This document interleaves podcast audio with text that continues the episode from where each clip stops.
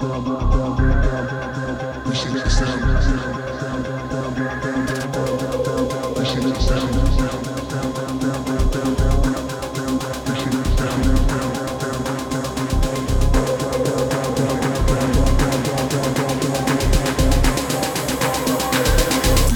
sound, needed renovation.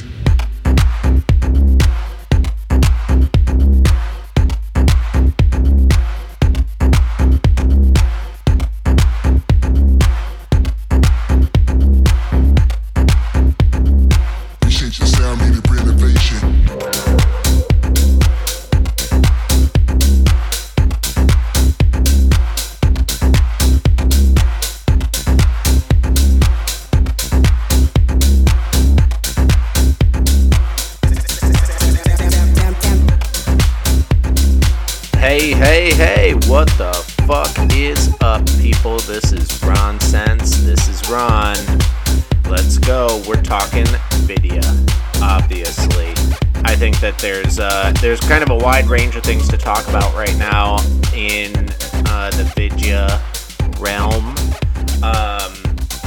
I will get into some League of Legends Worlds talk pretty shortly. Actually, I'm probably going to do it towards the end. Some other things I want to talk about is I'm building a new computer, and so we're going to go through what I'm planning on buying. And maybe talk a little bit about some new hardware that's out there, I guess. And I want to talk some Fall Guys. I want to talk some Cyberpunk 2077. So let's get on into it. All right, so I guess where we'll start is I'm building a new computer, as I stated just a minute ago. I've been running this MSI laptop for a long time. That's really nice. It's really good. I mean, as far as laptops go, and it's lasted me quite some time. But it's just time to move to a tower. I don't tend to like having a laptop as a, I'd rather just have a full-on tower. So I'm going to build it myself. Just because, so the people out there, some people who are like big on like the, building your own computer crowd, like they try to say, oh, it's so much cheaper. It's not like that much cheaper. I'm just going to throw that out there. I mean, cause most of these places like that, do custom builds for you and whatnot, like they get the parts cheaper than you can. Right, you're buying these parts at retail, which can get quite expensive depending on what you're, what you're getting. So, but it's like marginally cheaper, and the big thing is like you can make sure that you're gonna get like exactly what you want because your options can be somewhat limited. And hopefully, you got the dogs to stop barking for a little bit there, but. Sometimes like you can't get exactly like the parts you want. So from that perspective, it gives you a lot more flexibility to just do it yourself. So I guess kind of running through it. For the first time ever, I'm actually going to buy an AMD product. I've never had a problem with AMD or anything like that. I mean, it was just, I've always been an Intel and NVIDIA guy. But I think I'm going to go with an AMD CPU. I'm going to go with the Ryzen 9 3900X. So it's definitely, I don't know, a little bit of overkill for what I need. Like, as far as gaming goes, like, the amount of, like, the clock speed is important up to a point. And the amount of cores is like not that huge, like, but I figure why not? We'll go with the Ryzen 9 just because it's kind of sick and like it's honestly not that much more expensive than like a Ryzen 7. And so that actually comes with a free Assassin's Creed Valhalla game code, which is pretty dope. I haven't played an Assassin's Creed game in a while, so it'd actually be kind of cool to get that and probably fuck around with a little bit of Assassin's Creed. And then I'm going to get... I think I'm going to go with the Asus Tough Gaming X570 motherboard. It's, from what I can tell, like at the price point, it's only about $200. It's actually just under $190, and actually I think right now it's on sale for like 10% off.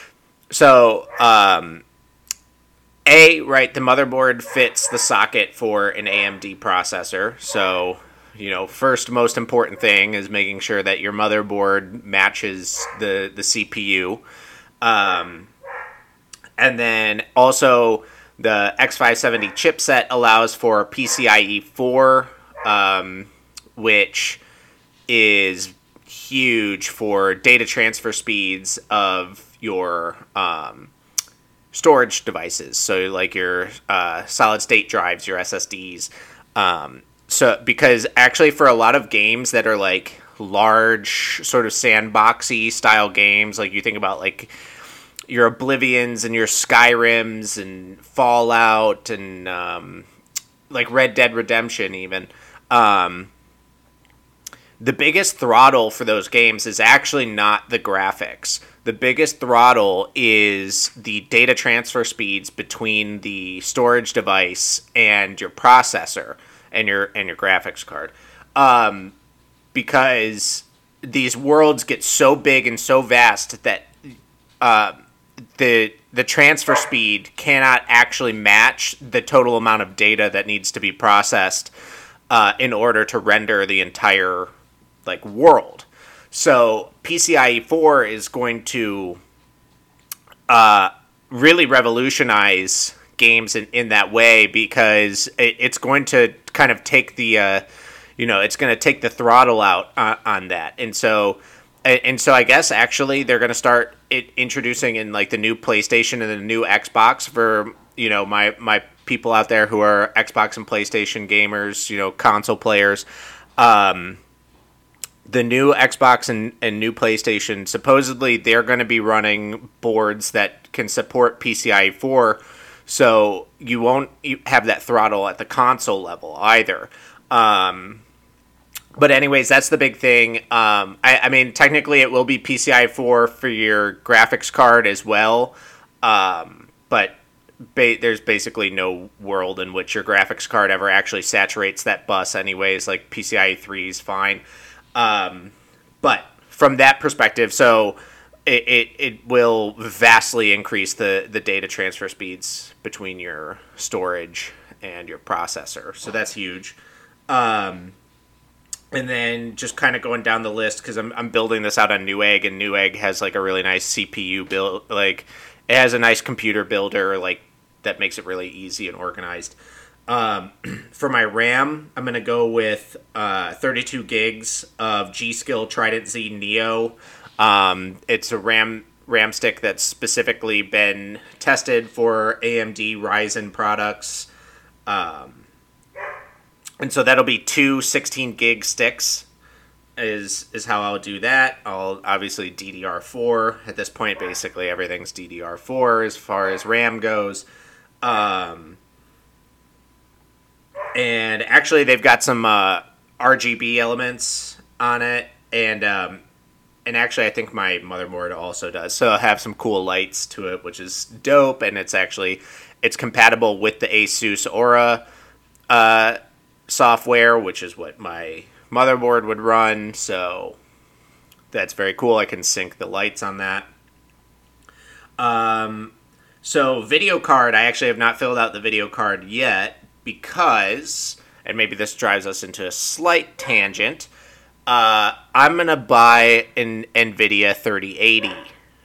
Yes, I'm fucking pumped. Okay, so for those of you who know this about, you know, what kind of is going on, this, I'm not going to break any news to you, but for people who maybe are not as in tune with, you know, computer, like the computer world and gaming and whatnot, NVIDIA just recently announced their 30 series of graphics cards, the 3070, the 3080, and the 3090.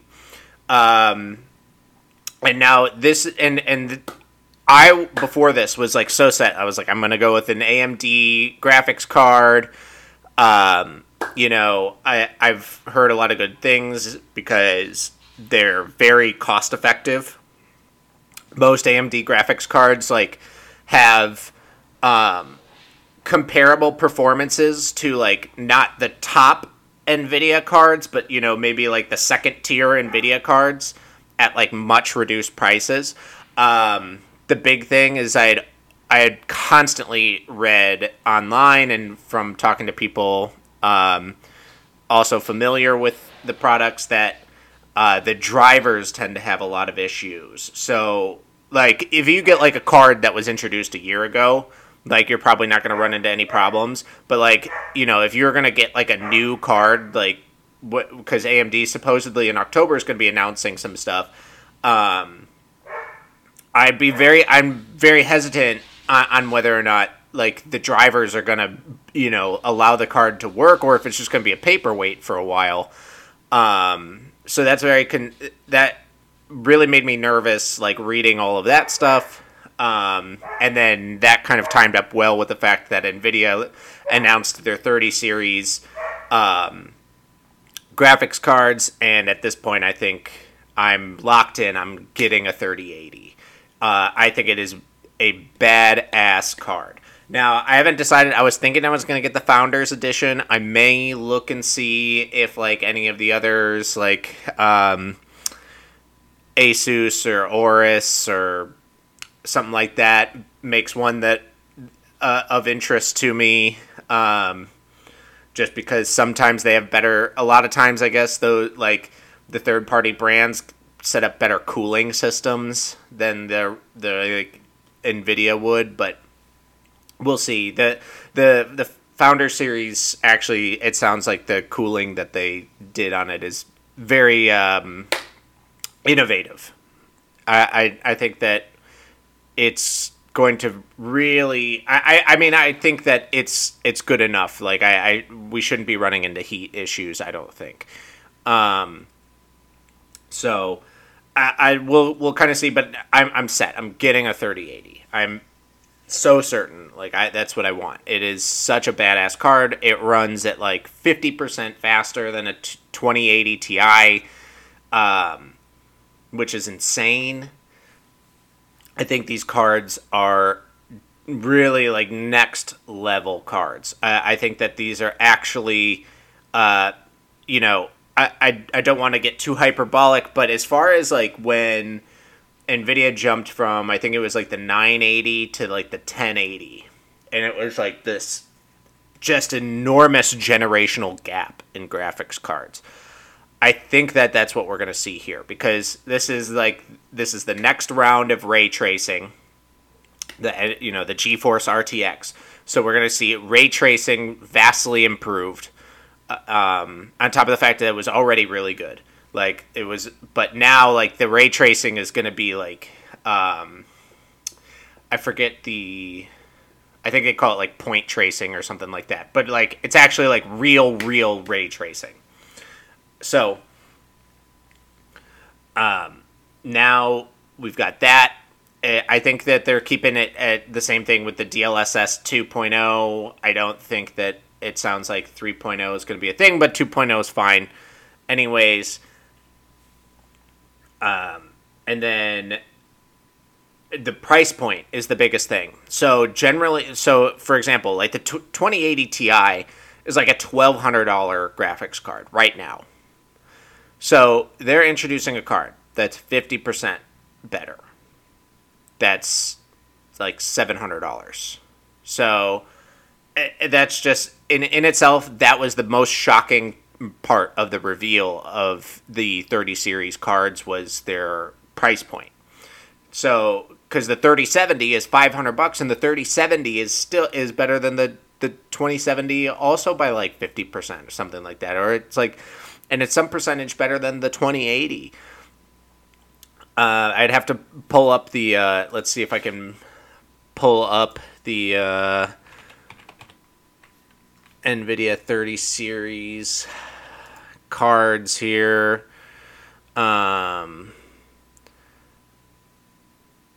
So the third, and like the other thing is that the 3080 is coming out September 17th. So today's September 12th. So we're going to be seeing that come out the soonest. The 3090 comes out on September 24th, the day before my birthday, but the 3090 is like a $1,500 card. So that's not happening. As much as I would love to run a 3090, I think that's okay. Maybe at some point it sounds like there'll be a 3060 and a 3050, but they'll probably be later on. Those will be obviously much, you know, more toned down, more cost effective cards, but, you're going to see, those also be exceptionally, you know, improved from the previous 20 series cards. So let's see here. The specs on these bad boys. Come on, come on. Oh, and this is the other thing, right? So the 3080 is going to be running like 11 gigs, 10 or 11 gigs of DDR6 memory on it, which is insane. Okay, that is huge. I mean, it was a big thing back when, like, not that long ago when it was 8 gigs of memory on these graphics cards. So the fact that we're going up to that, I mean, and like the... It's actually fucking preposterous. The 2090 is like 24 gigs, which is the most ridiculous thing I've ever heard. Like, I just don't even know how you would ever, like, what the 3090 couldn't do. It seems insane to me at this point, right? It's preposterous. But let's see here.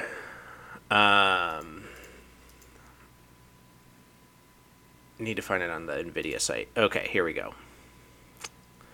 Sorry about this, people. I guess I could have just paused the podcast while I did this, but now here we are, right? Okay, so the 3080 with ray tracing on, playing the game Control, for example,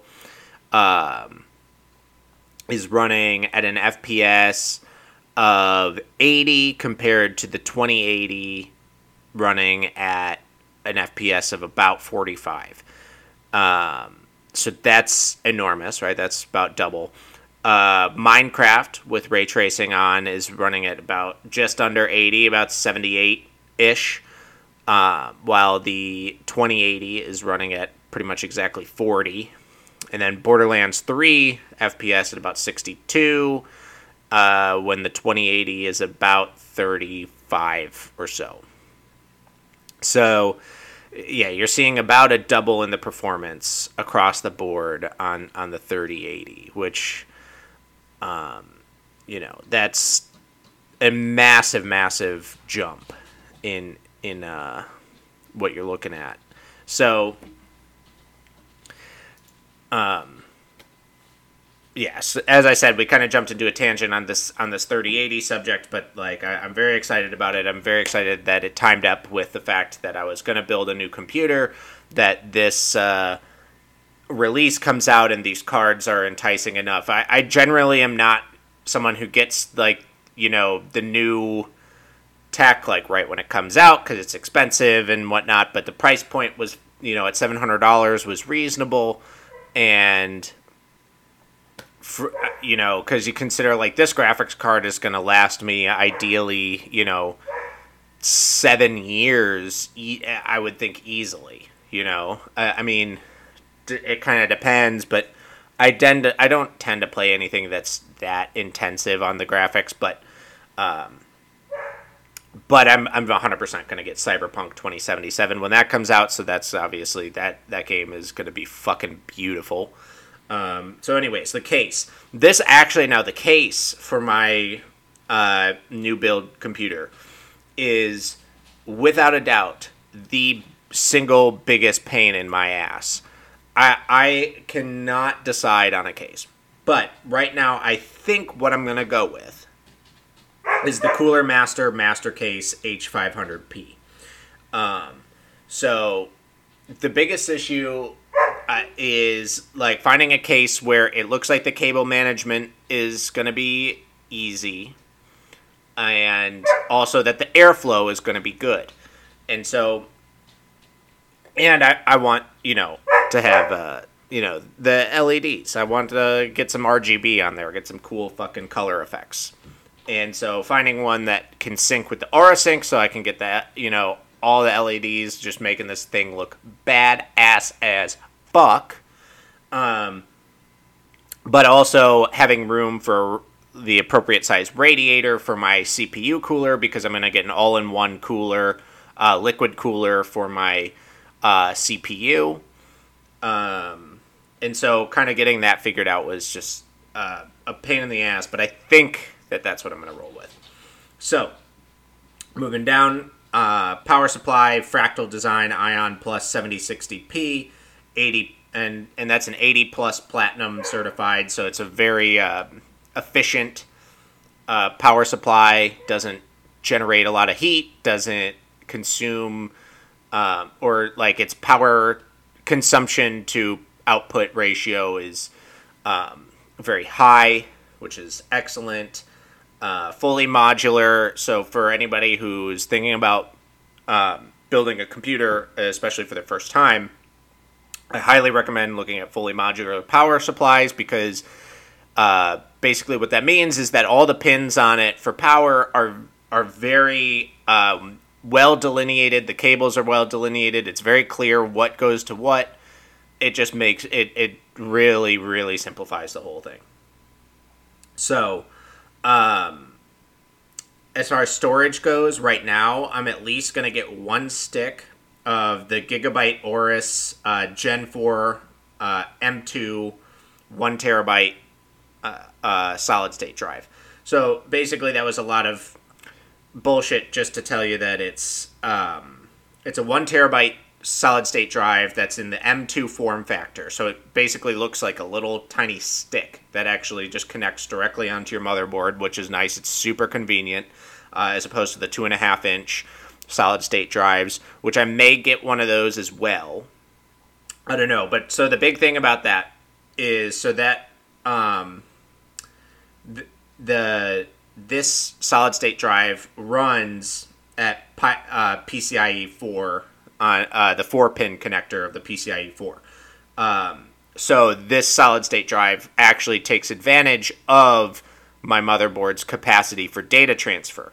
So that is huge for, you know, obviously, like, if I'm going to get this this motherboard that runs this generation of a bus, like, you should take advantage of it. So it's a little bit more expensive, but actually, frankly, it's really insane when you think about it that it's only $170 for this, because 1 terabyte is obviously a fuck ton of storage. I mean, it goes fast, you know, when obviously, like, you know, when you think about, you're going to throw your operating system on it and everything, but still, you know, that's why I might get another, maybe like a 2.5-inch SSD for just stuff that, like, I don't really, I think my board does have 2 slots, if I'm not mistaken. So I may even actually just get 2 sticks, but otherwise, you know, I'll just get like a 2.5-inch and run that, and then, you know, obviously won't have quite the same data transfer rates, but you know, it's fine, because it'll probably be for stuff like pictures and videos and podcast episodes and stuff like that, you know, right? So I don't really need these insane data transfer speeds to store that kind of stuff. But then my CPU cooler, I'm going to go with the Corsair IQ H115i, which is a 280 millimeter radiator. So that's 2 140 millimeter fans. That's why, also part of why I needed to figure out a case that could handle a 280 millimeter radiator, especially because I wanted to be able to put it on the top of the case. That's also got RGB on it, and it actually syncs with IQ, which is Corsair software that I have a Corsair mouse and keyboard, so it kind of matches up with those. And so there we are, you know, and I'm going to have to get a new monitor as well, but I haven't figured out what I'm going to do about that yet. So that was me, I guess, you know, just really getting as up my own ass as I could be there, and you know, trying to entertain you guys by talking about what I'm going to do for myself.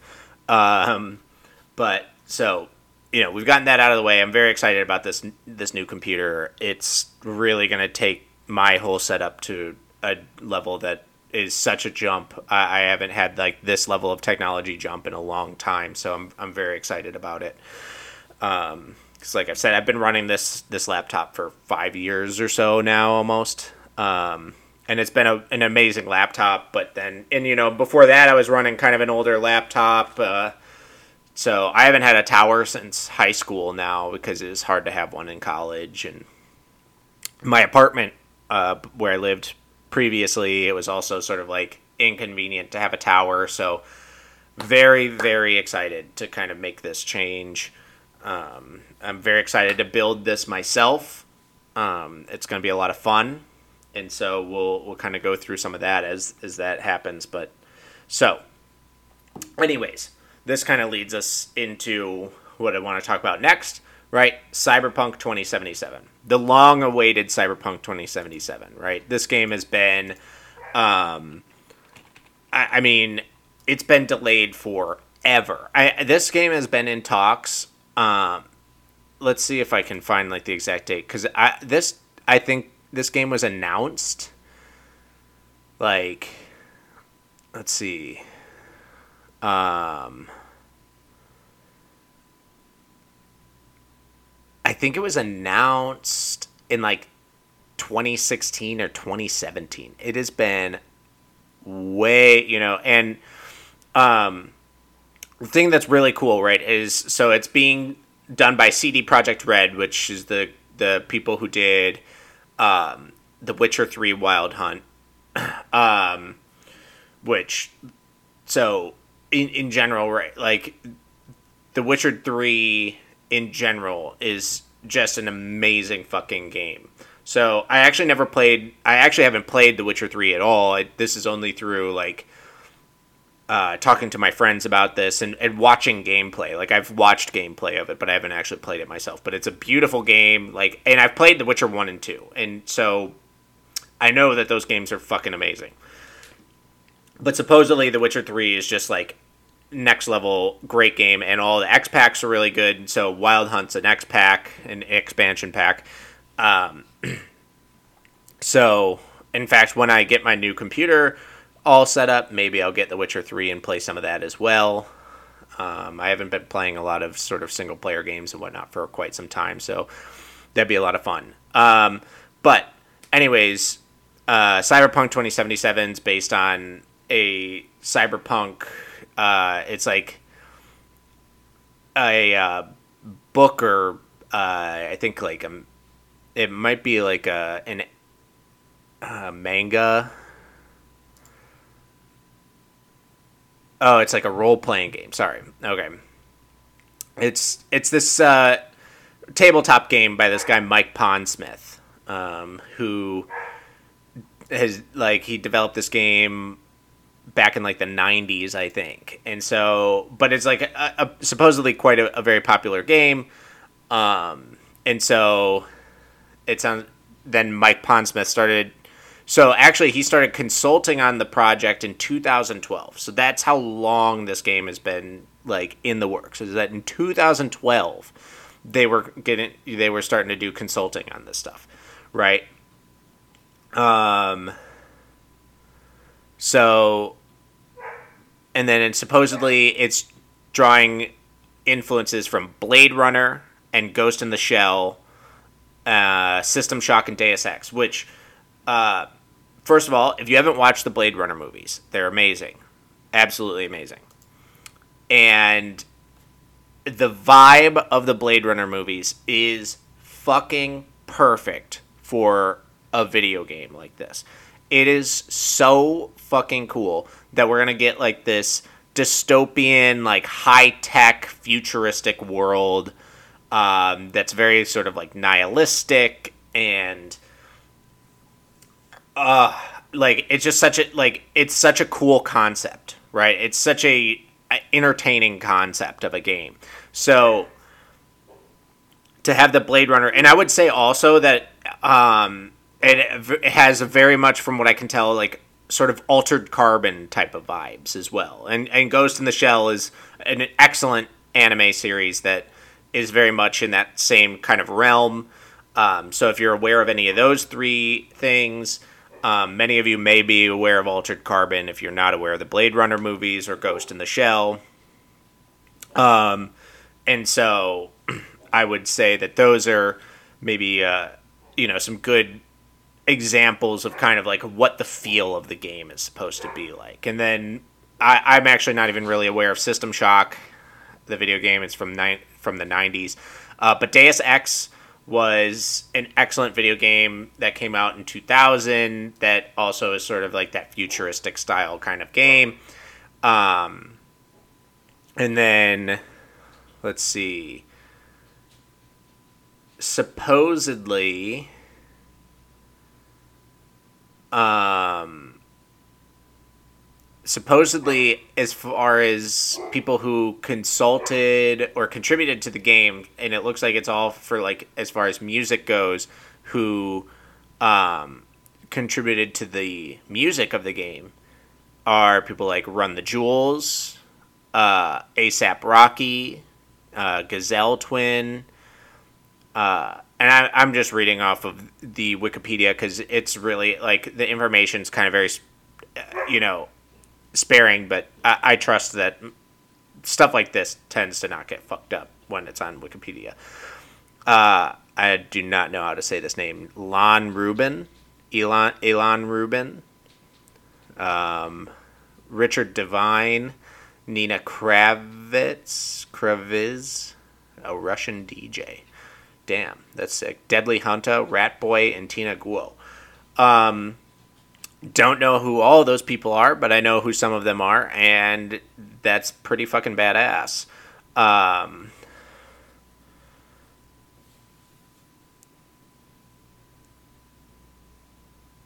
And let's see. Keanu Reeves was approached about doing a role. I don't know if he actually did. That's badass, though. So, anyways. Sorry, this is long-winded, but this is actually, like, a really hyped-up game, and we haven't had one in quite some time. Like, a game that, like, really had, like, this hype coming into it,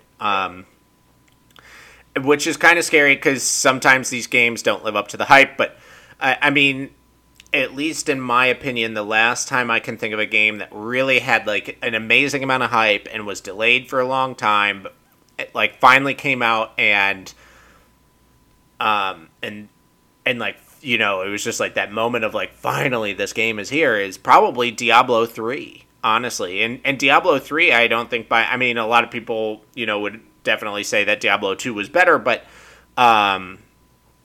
Diablo 3 by no means fell flat, in my opinion.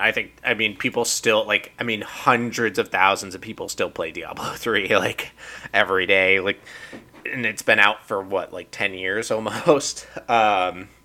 So I would say that certainly was by no means a flop. So this is like a game that's actually got me and a lot of other people I know very excited to play. And so then I think we can wrap up on Cyberpunk. The next game I want to talk about is a game that's basically the exact opposite in terms of all of the hype came out after it was released and everyone realized, holy fuck, this game's badass, is Fall Guys. Fall Guys is basically a battle royale Mario Party, right? So it's like a battle royale of just like Mario Party style mini games. So if you, like me, have any sort of fond memories of playing Mario Party when you were younger, immediately, like, this is gonna scratch that itch for you. I promise. Like the mini games are so fun. Some of them are bullshit. The fucking soccer one is such bullshit I can't even stand it. I fucking hate that minigame. So, but otherwise, a lot of the minigames are extremely fun. All of the races are cool. The team games, they're fun. They're kind of like fucking annoying though, because like you just get fucking trolls and people who suck, and then it's like you just lose because someone on your team fucking sucks. Because it's like, dude, just fucking hit the ball, you know, or whatever, like, or just play some fucking defense, or don't steal the egg from your own goddamn teammate. Anyways, so, Fall Guys, such an addicting fucking game. And I guess on, like, PlayStation, it's, like, free or some shit. But I know on the computer, it's $20, right? It's, you know, it's not that bad. It's well worth the $20, I would say. And frankly, I mean, it's cool because it was sort of like a small-time project. I mean, even at first, like, they, you know, I forget who it is who made the game, but they were saying, like, they were having issues because they didn't expect the game to be so popular, so they didn't have the servers in place to handle the amount of people who wanted to play. So, like, I mean, that tells you how kind of small time the game really was in terms of its development and everything, which just is always cool to kind of contribute to, like, small time, small developers, because really at this point, that's where, like, the innovation in video games comes from, is smaller developers, because, like, basically, like, for-profit, I mean, obviously, right, you want to make a profit on your video games, I understand that. So, like, for-profits probably, publicly traded, maybe, is the better term to use here, type of game developers. They just, you know, because, like, they have shareholders to answer to, so I understand, like, that it's, like, they have to keep that in mind, but it's just, like, it just ruins the creativity of video games entirely. Like, you know, this was, like, the biggest thing that really, like, killed me when Blizzard, you know, merged with Activision and then became a, you know, a public company, is that, like, Blizzard for a long time was kind of, like, this name of, like, you know, they produce, like, great games, you know, like, obviously, I mean, at that time, World of Warcraft was fairly young. I think it was maybe a Burning Crusade expansion pack at that time. But, you know, like, Warcraft 3 was amazing. StarCraft and StarCraft 2 were, like, these huge hit games. Diablo 1, 2, and at that point, Diablo 3 had not come out yet, but had been in the works for some time. So it was, like, you know, the games, like, the Diablo series and StarCraft and Warcraft and then World of Warcraft was such a hit, and Burning Crusade was even better than vanilla. So it was like Blizzard was kind of that company where it was like, basically they can never fucking lose.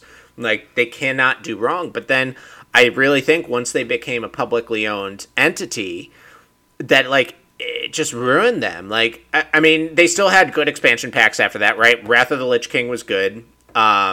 Cataclysm, not so much. But then what was next? Mists of Pandaria. Mists of Pandaria was good. And then I think it was Warlords of Draenor, which seemed like it was okay. I didn't really play Warlords of Draenor, but like and then Legion. I thought Legion was good. And so I played Legion, and so like I leveled up through Warlords of Draenor, but I didn't actually play like any of the like end game content of it really.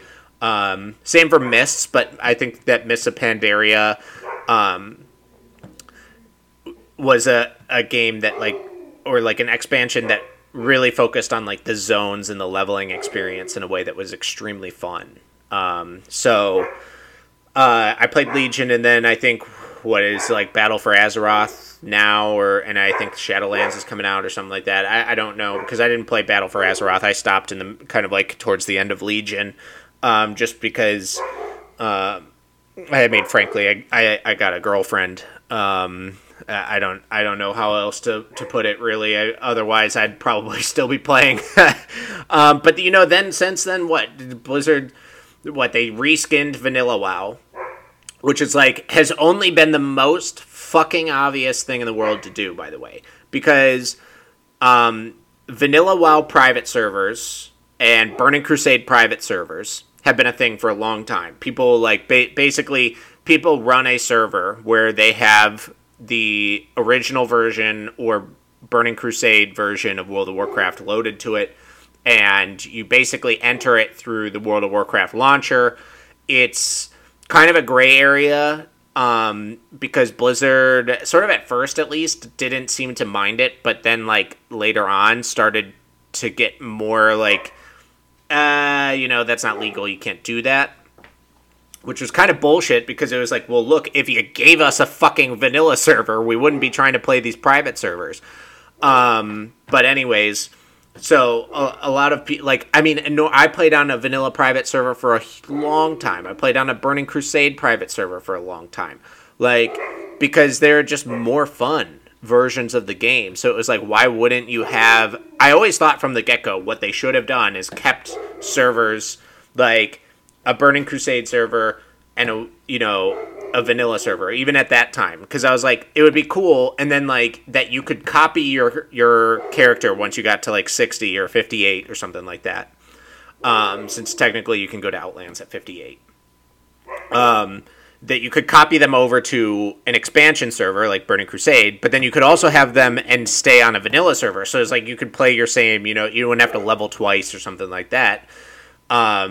You could play your same class, whatever, on both expand, you know, on the original and the expansion. And then same thing, like when Wrath came out, that like you could, you know, copy your Burning Crusade one over onto a Wrath server. So it's like you always had the option to kind of just go back to like what is like just that server, or just that expansion. And so I just don't know why they didn't do that, but obviously now they've got vanilla out, but like I said, got a girlfriend, can't really play vanilla WoW. Otherwise, I will very quickly become single because she will never see me again. That is how deep my addiction for World of Warcraft was, and probably still is. You know, it's like, you know, it's like they say, you know, just because you're not using doesn't mean you're not an addict. And that would probably very much apply to me. And what was largely referred to, World of Warcraft was largely referred to as crack in CD form. And I think that's the most accurate description of any video game ever.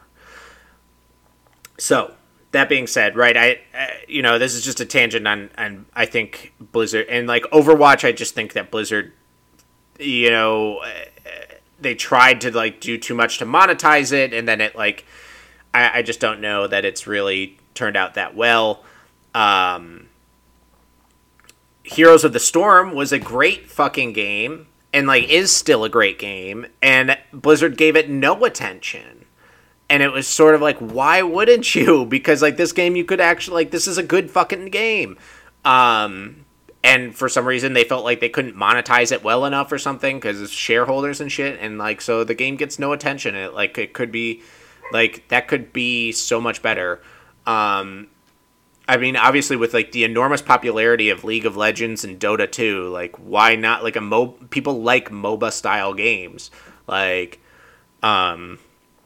and Heroes of the Storm was very different in a lot of ways from Dota 2 and League of Legends, which makes it its own thing, which is cool and fun, and people like it. Like, yeah, it just, I just don't understand why. Like, basically anybody I talk to who's played, like, both League of Legends and Heroes of the Storm, most of the time, like, even me, like, I play League of Legends, I don't play HOTS anymore, but, like, I look more fondly towards HOTS. Like, I felt like the way that the game plays, it's more casual, and I think that's where it kind of loses itself, is because, like, League of Legends, basically why I play is because it's a very hyper-competitive game.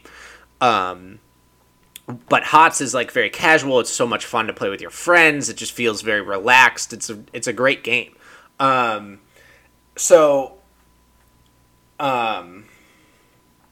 see. Now, I totally, like, lost where I was. Well, okay, right. So I was supporting, like, a smaller company who makes, like, Fall Guys, stuff like that. Because, like, that's, like, nowadays, like, that's really where it comes from. I mean, obviously, Cyberpunk 2077 is, like, this big mega project video game. But they're very rare. They don't happen anymore. Hardly at all. And so, I mean, because, like, what recently came out, fucking, you know, Valorant is from Riot Games, who did League of Legends, so they've got a lot of money to kind of fund towards that, but, like, and Valorant, I think, is a great game. I haven't played it much at all lately, but I think it's a lot of fun. I think it kind of gets a new FPS out there. That's a lot of fun. Ghost of Tsushima looks like it's supposedly pretty good. I haven't actually done any research on it or played any of it or who made it or anything like that. And then, I mean, I guess what, we're not that far removed from when Sekiro came out, and that's a great game, and that comes from From Software, who did the Dark Souls series, who is another example of like kind of like a more low-key developer who made these amazing games with Demon Souls and then Dark Souls and then Bloodborne and now Sekiro. And so like, you know, now they've got money, and like the big thing is that they're staying the course on like making good games that are like, that fit their fucking like niche, right? Like, cause the, like all the Dark Souls games and Sekiro and Bloodborne, they're hugely popular games, but they're very like cult classic-esque, right? Because it's really a niche of gamers that are really into it, because they're really hard games. They're very challenging mentally, really. It's like they're very mentally challenging games. And so a lot of people, like, that's just not what they want. They don't want a game that challenges them that much. Like, they just want the point-and-click shooter where, like, they just feel like, you know, they're succeeding as they're, you know, staying alive and getting kills. But which, you know, to a certain degree is what Dark Souls is, but like it's just a lot harder to stay alive and get kills, you know, like, so that style of game like is what their niche is, and they stay to their niche, and they don't really like kind of bow down to like whatever the demands are, or like, look, you know, or like what, where the profit necessarily is. So that's really exciting. That they're still out there, and I think that they actually have something in the works for some sort of like space ninja type of situation that's been rumored for a long time. So I don't know much about it, but that would be badass if those rumors are true.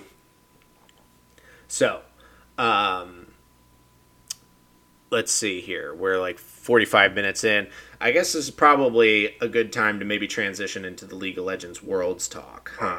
Okay, so I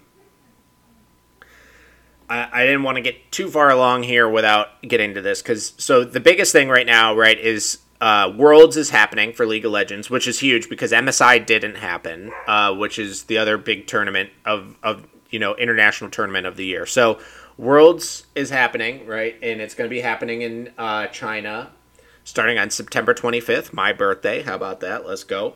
And, like, this is it, right? This is trying to find, like, the good, you know, the good comparison. This is March Madness. I would say that's the best way to describe it. This is March Madness for League of Legends. This is, you know, international tournament. Takes all the best regions, really the best regions being China, which is the LPL, Korea, which is the LCK, Europe, which is the LEC, and North America, which is the LCS.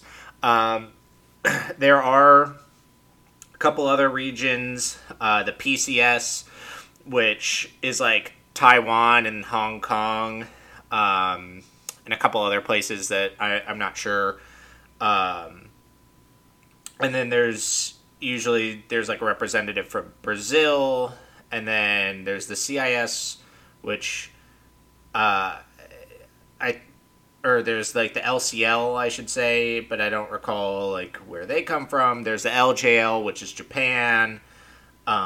There's Latin America, Oceania, which, you know, like Australia and stuff. And then there's Turkey, right? All those are kind of like minor regions, comparably to the big four. And even then, you know, some people would probably argue that you can't even really call it the big four because North America has been so far behind, in, you know, compared to these, you know, the other three regions, which, I mean, you know, if you play the results, that's certainly true. I think that North America I mean, I think North America's biggest problem probably is that we don't foster enough talent in North America. And I think a part of that is because, like, in Europe, for example, there's, like, European Masters, right, where people are playing professional League of Legends. It's sort of like, you know, playing in AA versus Major League Baseball or, like, the G League instead of the NBA. You know, these are, like, partnered sort of, like, you know, semi-pro organizations, right, where these people are getting paid to play the game, and inevitably get a shot at going up into, you know, the LEC in this case, you know, or into the majors, right, as you would say. And Korea has their Challenger series, which is similar, and Korea also does a little different because Korea actually has relegation in the LCK, so like the worst teams get relegated and then teams come up from the Challenger series to replace them, kind of like how it works in soccer in Europe.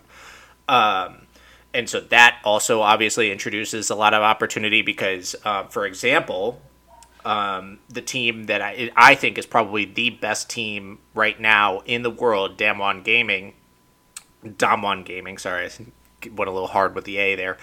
Damwon Gaming, I believe, came up from the Challenger series like 2 years ago. I think it was two years ago, or one or 2 years ago now. I think it might, maybe even one, that they came up, you know, brand new team to the LCK, managed to make Worlds and had like a really impressive Worlds performance. They made it into the knockout stage. And then this year, in spring, they were okay, but like kind of like, you know, like they were sort of a middle of the pack kind of team. And then in the summer split, they have been absolutely on fire. And they are just, I mean, probably the most talented top to bottom team, I think, right now. So that, you know, that allows that opportunity exists, but in North America there is no system like that, really. Like, so the teams, like the franchises, I guess, they do have like a minor league system, which is like the LCS Academy, but I don't think the LCS Academy, like, they're not doing a good job of like marketing the LCS Academy. They're not doing a good job of like getting the LCS Academy out there, right? Because, like, for example, European Masters is like a big deal. It gets a huge draw when it's live on Twitch and YouTube. Like, it's extremely popular.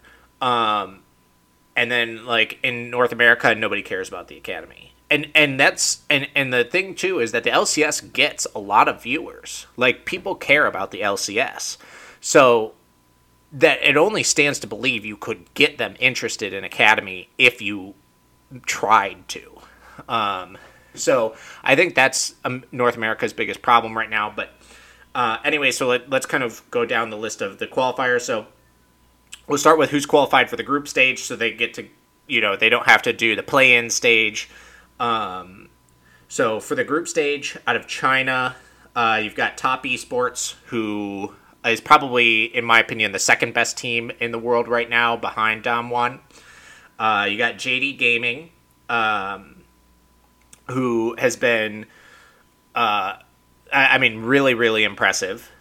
Suning, I haven't really watched any of Suning. And then out of Europe, you've pretty much got chalk on 1-2, right? You've got G2 Esports and Fnatic, both of which have basically, I mean, they've been in those slots for what feels like forever. And we will see, right, because G2 has sort of been that team who's been right on the cusp these past couple of years. They are an extremely talented team. They're an extremely dynamic team. One of the things that makes them so good is that G2 throws everything at you. I mean, they are so good at A, playing around caps in the mid lane, and B, giving you different looks that, like, you just don't expect, right? Because all of them are so wildly talented. I mean,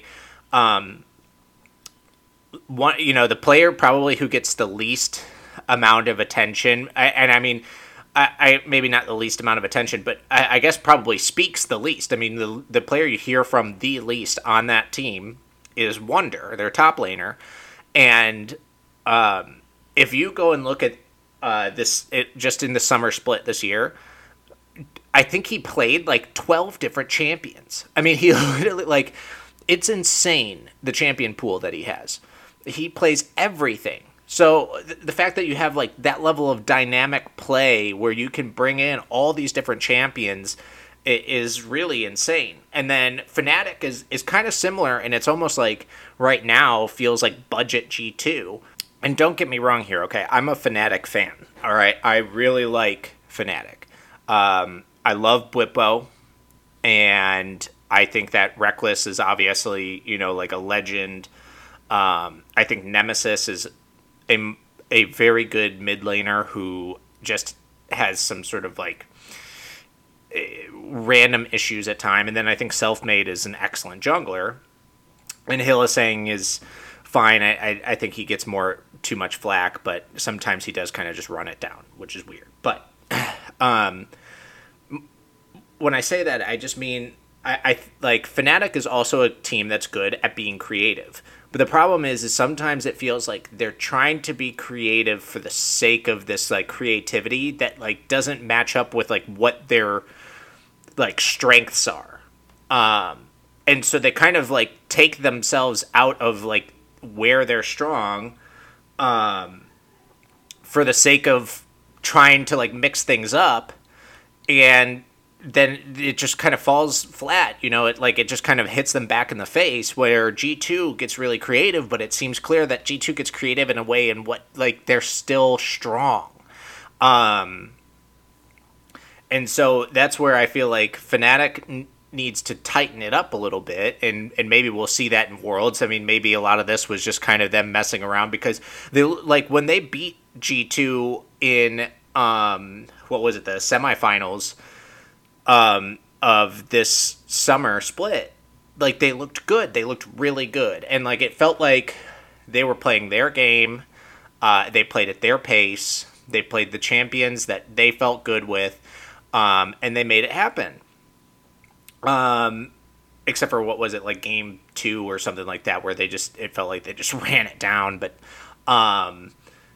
But then, you know, in the finals where, like, at that point, right, they're both qualified, it doesn't really matter, but it just felt like they were just not coordinated. It felt like they weren't, you know, kind of, they weren't playing in, like, the, like, where their strengths are, you know, like, it just feels disjointed, because one of the things is I think it's very unclear on who they're trying to play around, right? So G2's big thing is G2 plays around caps. And from there, they basically just, everything revolves around getting caps big, getting caps the champions that he wants to play, and making sure that he doesn't fall behind in potentially losing matchups. Basically, they're almost always playing around caps. And then on Fnatic, it feels like it's never obvious who they're playing around, right? Like, sometimes it feels like what they want to do is play around Reckless, but then, like, they want to, but then, like, they seem to do a lot of things that don't really match up with that.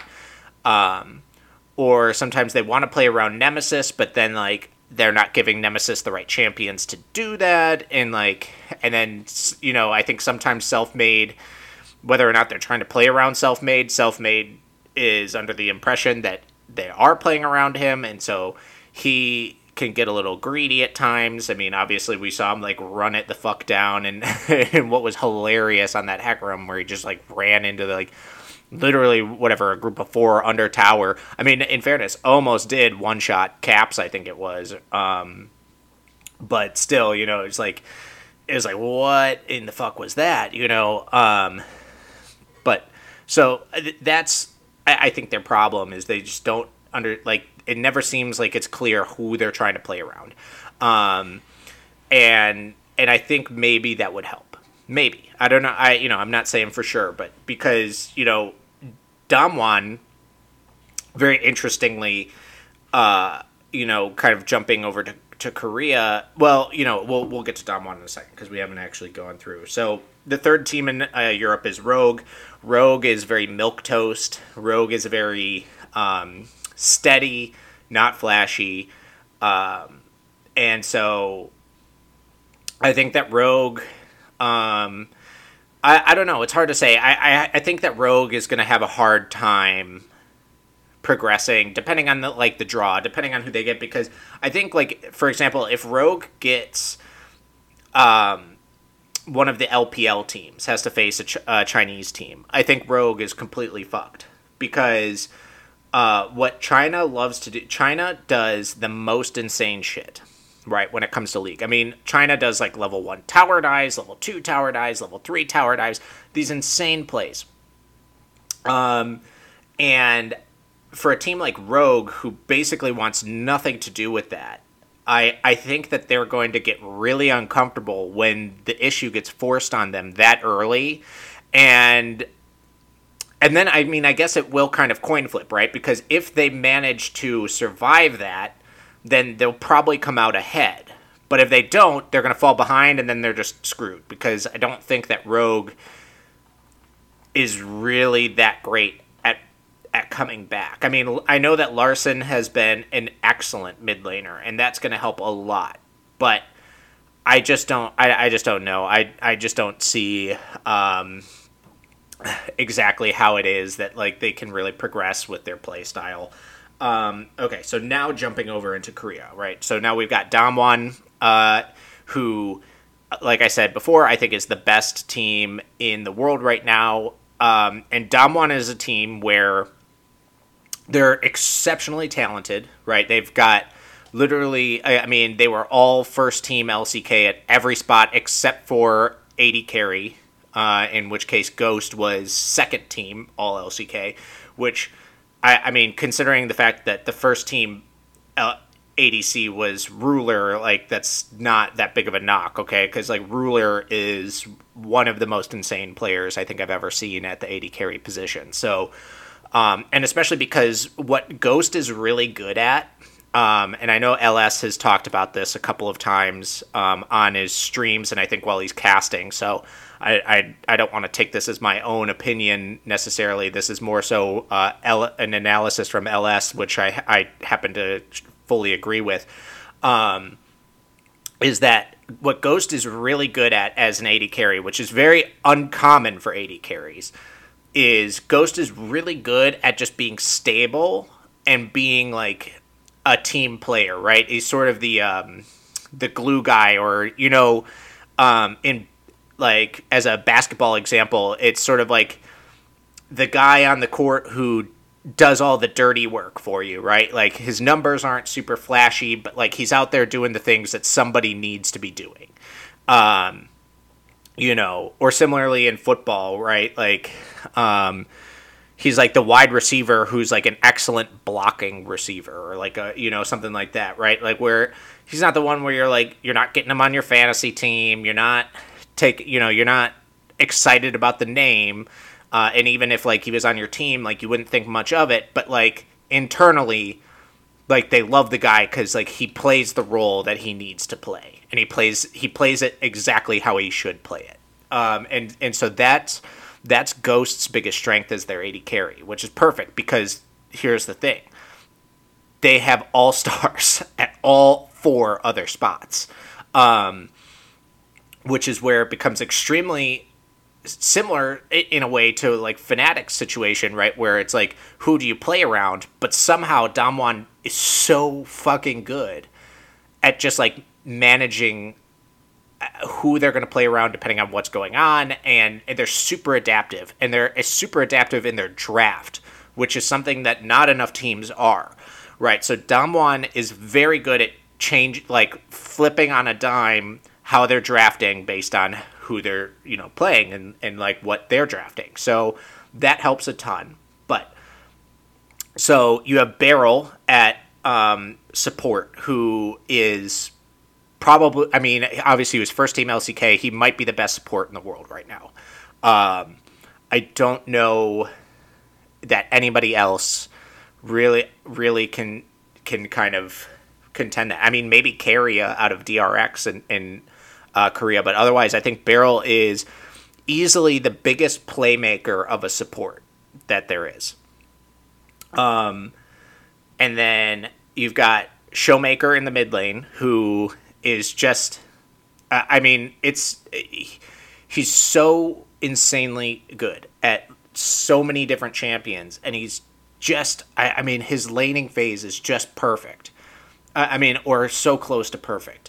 And he's, you know, he's just so strong in lane, and he's so strong in the mid game. And he just, he's so excellent at the right champions to be excellent at, that he's just such a force. And I mean, he's a top 2 mid laner in the world, because I think that Chovy on DRX is probably better. Like, I mean, they're neck and neck. It's really, really hard to say. The only reason I give it to Chovy is that when the two face each other, Chovy tends to get the better of him. And I don't know exactly why that is. But I mean, obviously, right. Damwon 3-0'd DRX in the summer split finals. Like, Damwon is just so good. But in those games, I mean, I think it was game 1, maybe, where Showmaker is playing Syndra, who he is amazing at. And Chovy picked Akali, which should be a pretty hard lane for Akali to play, because Syndra should just basically bully her away from everything. And Akali was, like, ahead in farm for the majority of the laning phase. And so, like, stuff like that, it's just like, what? You know, like, that you should be taking advantage there. But then you have Canyon in jungle, who I think is indisputably the best jungler in the world. I think that Canyon has been playing absolutely out of his mind. His Nidalee is one of the most insane things I've ever seen. He's so fucking good at her, and she's such a difficult champion to play, which makes him so dangerous as, like, someone who's capable of playing that as, like, because he's also very good at Karthus. And the important thing here is that makes 2 AP junglers that he is exceptional at, which is so hard then to draft against, because, like, those are basically back pocket picks always. And then you've got Nuggery, who has been incredible in the top lane. And, I mean, somehow has this insane ability to hit his O2 power spike like nobody's business. The Nuggery dies twice in lane, like, as a given. Like, they might as well start the game with, like, Nuggery having 2 deaths and, like, you know, 2 kills split between the jungler and the top laner. Like, it's so absurd how often he is dead twice by, like, 10 minutes into the game. And then he just pops off. Like, I don't know if it's, like, some sort of, like, he's just, you know, giving them a handicap or something to make it, like, closer or what, because then after that he just becomes so dominant. Because he's so oppressive in lane, which makes him easy to gank.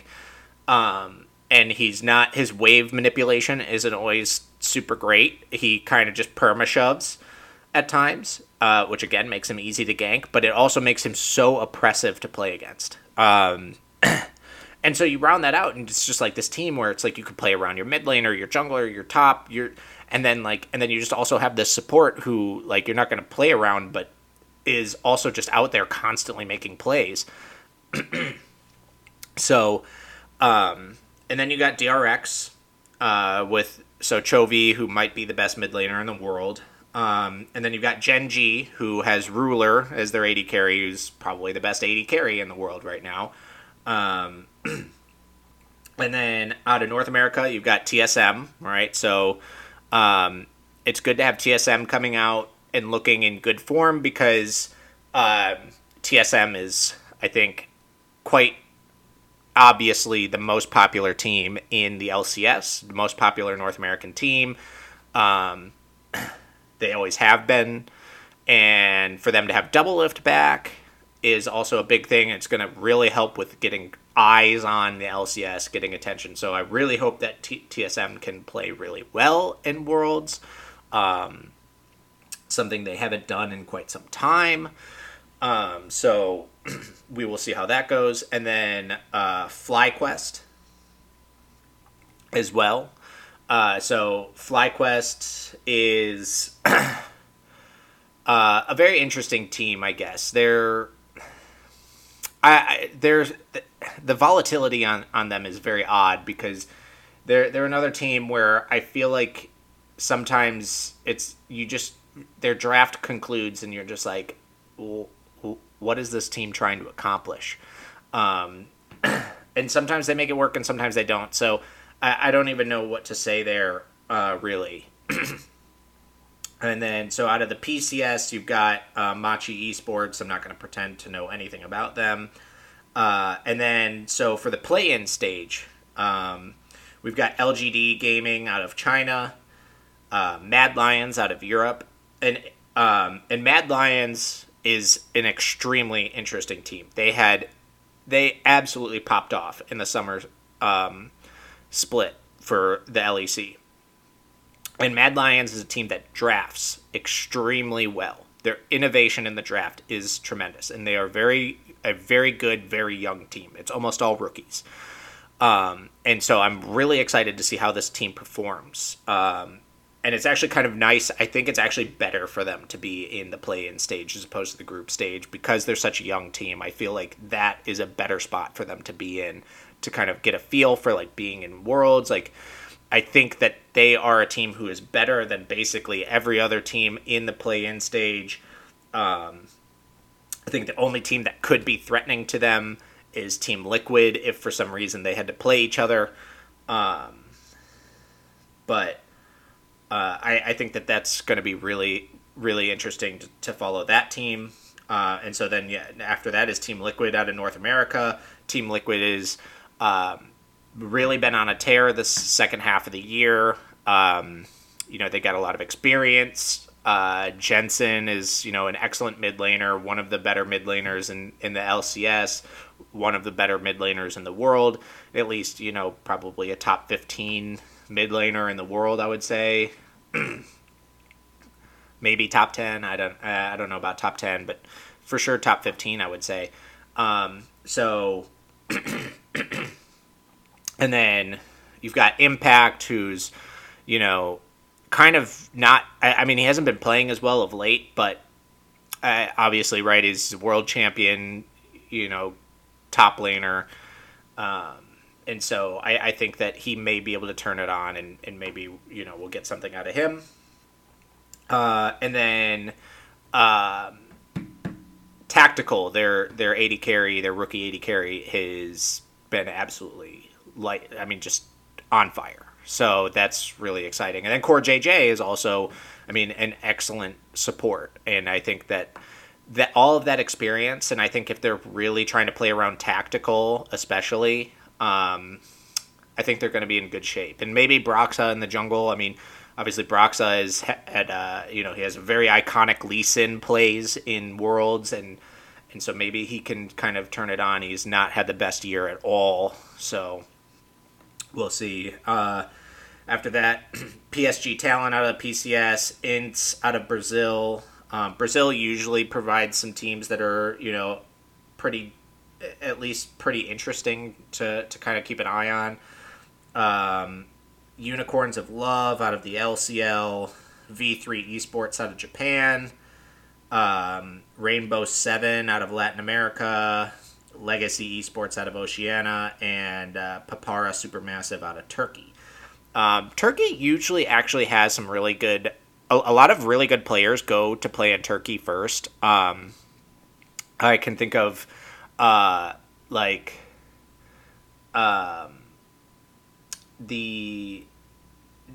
jungler for Golden Guardians, whose name is escaping me at the moment.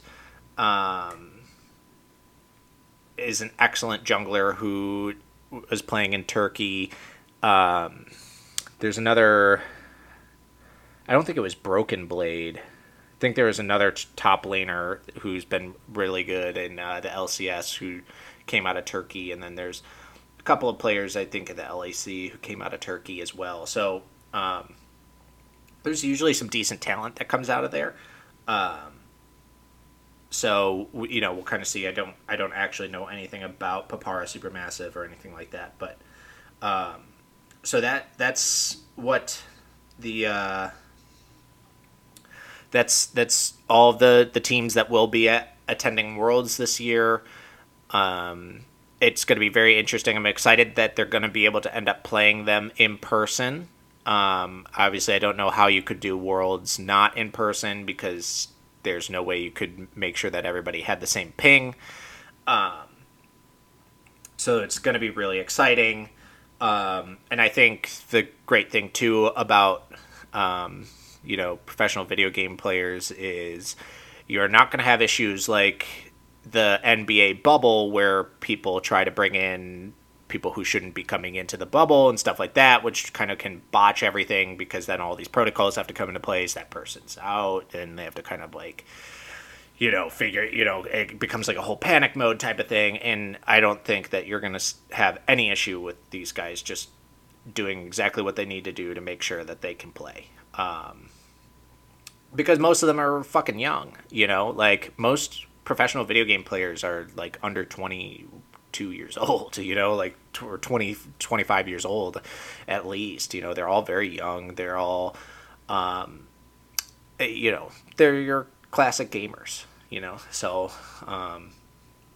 we'll see. We shouldn't have too many, I'm, you know, fingers crossed. We're not going to have any issues that you know, COVID coming in and causing a problem. So, it's going to be really exciting and I'll do some coverage on that. I think the biggest news of in terms of teams that did not make Worlds now is, I think, first of all, Cloud9 out of North America is probably the most glaring just because Cloud9 was so good in the spring. I mean, they were undefeated in the spring until they lost to, like, CLG, and then that was it. And then in the summer, they struggled a little bit, but they still only had, like, 2 losses. I mean, this team was dominating. This team, like, Cloud9 was the only North American team where people were saying, wow, this team would probably place in the LEC. I mean, this is, like, a top-tier team in the LEC if they were there. And so they're like, this team can actually compete at the Worlds level and, like, actually feel like you have a chance. And then they just completely collapsed in the playoffs. Just an utter collapse in the playoffs. And then the other team, the big omission, is T1 out of Korea. The you know, basically the LCK namesake. I mean, T1 is the most popular team out of Korea. It has the most popular in Faker. I mean, I think most people, even if they're like tangentially aware of professional League of Legends, they know who Faker is. He's been I don't even know how many world championships he's won now with T1. He's the only player who's actually commanded such a contract that he has got partial ownership in T1 esports, which obviously, right, even in any other professional sport, you've never seen a player actually get a contract where they got partial ownership. Like, that's how bad T1 wanted to keep him. And so, and it's well-deserved. I mean, he has been an absolute force in the mid lane for so long, and this year he hasn't been as good, but he's still been fine. And it seems like it's just a motivation issue, but even then, I mean, their backup closer is literally like the second coming of Faker. I mean, he looks fucking exactly like him. Like, he's got his hair cut the exact same way. He's got, like, the same glasses. Like, and he plays, like, the same way of just, like, this mechanical god that is so insane to watch. So the fact that T1 did not make it was astounding to me. And what was really insane, though, was that for that regional qualifier, it was between T1 and Gen G. both of which had probably been between the two splits, spring and summer, were probably the two best teams. Because I think what they played each other in the finals of the spring split. And, I mean, both of which were deserving teams to go to Worlds. So the fact that it came down to one of these teams has to go was really insane in itself.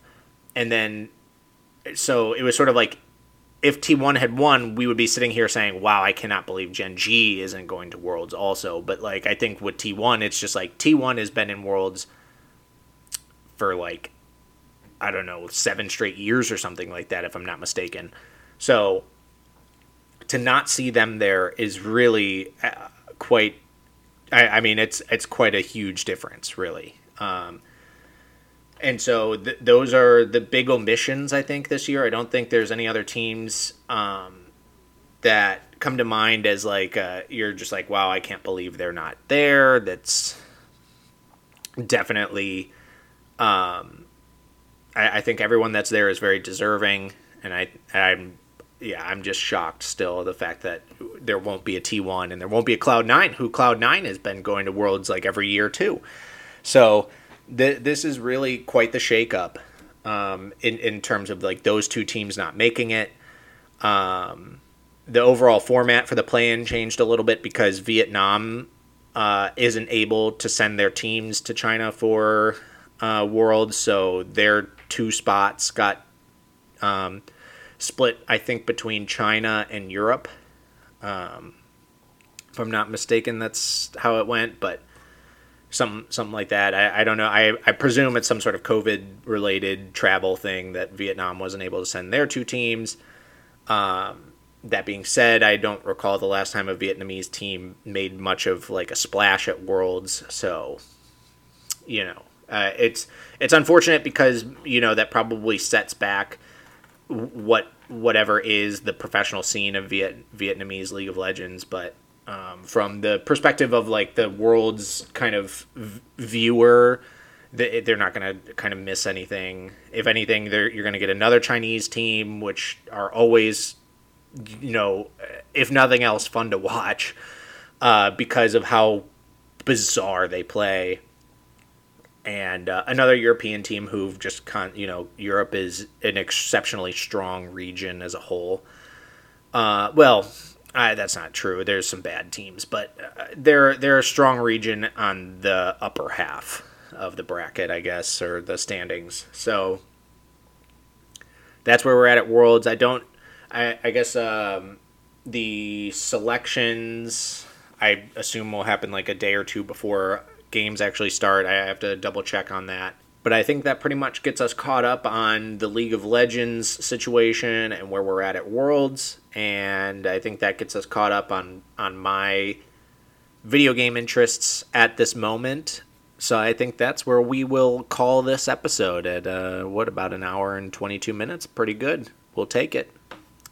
Peace out. This has been Ron Sense. Oh, and I am working on... as promised through the Instagram, if you saw it, I am, working on refreshing on my quantum mechanics and space travel and stuff like that. So there will be a science episode covering that. It may not be for a while because it's going to take me a minute to come up with that. It's also a very difficult topic to compress into an episode and also sort of to filter in a way that, allows you to follow what I'm talking about without getting too into the weeds on anything, too detailed or too, abstract to kind of really process at that moment. So I am working on that. So keep an eye out, and thanks for listening. And give me a rate, review, comment, subscribe, tell your friends, all that stuff. Thank you very much. Peace out. We shape the sound, need a renovation.